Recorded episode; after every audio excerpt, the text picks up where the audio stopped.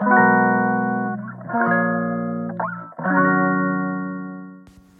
い皆さんこんにちは、えー、本日も放送していきたいと思います。第8回目の放送となります。今日はですね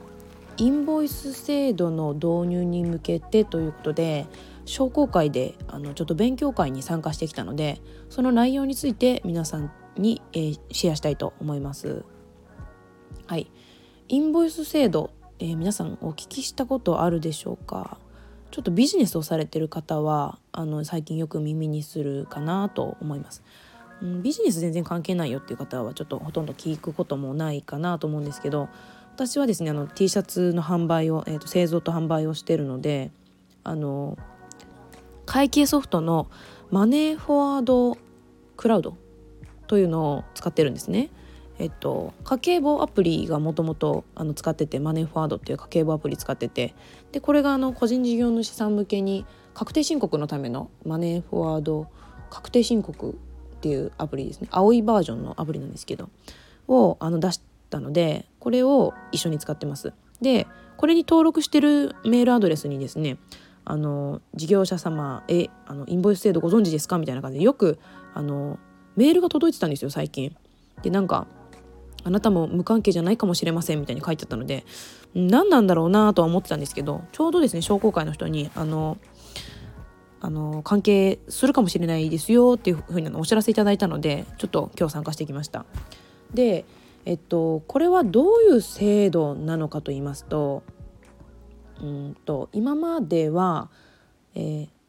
卸売業者さんや小売業者さんがはですねあのどこからこの漆品物を仕入れてもこの仕入れにかかっていた、えー、ものは非課税だったんですがこれからは、えー、っとちゃんと適格請求書っていう請求書を出してくれる、まあ、またの名をインボイスっていうみたいなんですけど、えー、そういうと、えー、ふうに事業者登録をされている、えー、業者さんから仕入れたものでないと、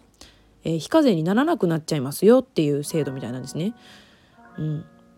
なのでまあ関係あるのは基本的に関係あるのは卸売業者さんや小売業者さんの、えー、今まで免税事業者さんだったところが、えー、この制度の導入で大きく影響を受けるんじゃないかなと思います。あでもちろんですね免税業者さんだけじゃなくて、えー、課税業者さんもそうですね、えー、とにかく、えー、仕入れをして、えま、何かを売るような、えビジネスをしている方たちは大きく、え影響を受けると思います。えちなみに私はですね、まあ、ほとんど関係ないな内容を聞いてほとんど関係ないなってことが分かったのでこの制度を導入する予定はありません私はですねあの卸しているのではなくて販売委託をしているのでうんと自分が、えー、売ってもらっているところに、えーとまあ、場所代場所代っていうかあの売れた分だけの、えー、売上金額から、えー、手数料を引いた分を、えーと、自分の売上金額としてもらってくるっていうような形なので、えー、卸しているわけではないんですね。これもしですねあの販売のみ委託するんじゃなくて、えっと、全部私が、えー、卸した商品買い取あのこの販売してるところが買い取ってくれてで、えっと、その業者さんがまた一般業者さんに一般消費者さんに売っているといった場合はこの制度すごく導入しなしなきゃいけないというかする意義があると思います。すすしてする可能性が高かったと思います。えー、っとちょっと具体的にインボイス制度について説明していきたいと思います。基本的にですね売上が年間売上が1000万以下の業者は免税対象だったんですね。で、えっと、選択してですね自分であの課税事業者になりたいですっていうふうに、えー、申請して、えー、課税事業者になることも可能ではあるようなんですが、えー、まあ、そういった小さい規模の事業者には、え、あの消費税の納税を、まあ、免除しますよという形で今までちょっと優遇されてきました。でこの制度の導入によって、まあ、今ちょっと今まで優遇されていたちょっと小さい規模のあの免税事業者だったところもちょっと仕入れ先、えーと自分の取引先が適格請求書またの名をインボイスをあのの形式の請求書を出してくれないと困るよって、えっと、これインボイスにあのしてもらえないと仕入れ税額控除が受けられないので、うん、もしインボイスを発行してもらえないんだったらお宅とはもう取引しないよっていうふうに言われちゃう可能性があります。なのでですねその自分が、えー、売っている相手先がさらにまたそれをどこかに卸すとか、えー、小売とし小売業者さんとして一般消費者の方たちに売っているという事業者さんだった場合このインボイスっていうのが、うん、ほぼ必須になってくると思われます。でそういった、えー、ちょっと小さな規模の、えー、今まで免税事業者だった、えー、事業所事業所が、うん、もうやむを得ずですね、うん、課税業者になってこのインボイス制度を導入しようと、えー、適格請求書保存方式っていうのがちょっと正式名称なんですけど、まあ、これを取り入れましょうと。いった場合、まあ、やっぱりあまりメリットはないんですね。基本的にはデメリットばかりになります。で具体的にどういうことが挙げられるかなってちょっと想像してみたところですね。まず手続きがやっぱり面倒くさいですよね。うん納税を消費税を納税しなくちゃいけないので自分が売った売上価格から仕入れた分のうんと売上価格を引いた分が、えー、と消費税の納税額になるんですけど、まあ、これ、まあ、納税しなきゃいけないっていう、まあ、義務手続きがありますよね。でさらにこれあくまで想像なのでちょっと定かではないんですけど、うんと、今までは免税事業者だったのでその売っている価格もちょっと安く出てきたものがうんと、まあ、課税対象その10%とか8%とか消費税分をうん、納税しなくちゃいけなくなるのであ、まあ、そのその金額ではないですねそこから、えっと、仕入れ分を引いた金額が納税金額になりますけど、まあ、まあ最終的にその納税しなくちゃいけないので販売価格を上げなきゃいけなくなるんじゃないかなと。でそうなるとやっぱり販売価格が上がるのであ消費者の方もちょっと遠のいたりする可能性がありますね。そうすると売上が減る可能性もあるし手続きも面倒ということでこれは小さい事業者さんにとっては全然プラスはないですね。うん、で大きい事業者さんもちょっとこの導入する、まあ、手続きの煩雑さは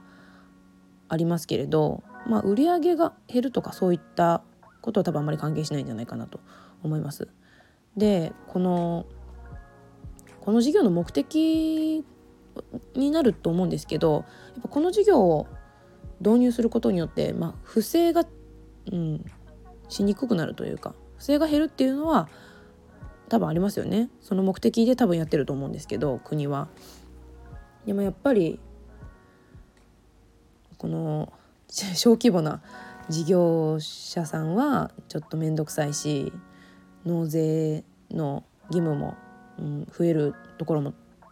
多いと思うのであまり、うん、喜ばしい制度ではないですね。でこれいつ始まるかと言いますと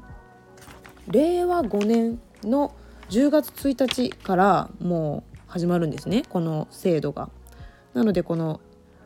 インボイスを導入してそれまでにあの導入していない業者さんが発行した、えー、請求書ではうんと仕入れのあの納税控除っていうのは受けられないよっていうふうになっちゃいます。えっと課税対象になっちゃうよと。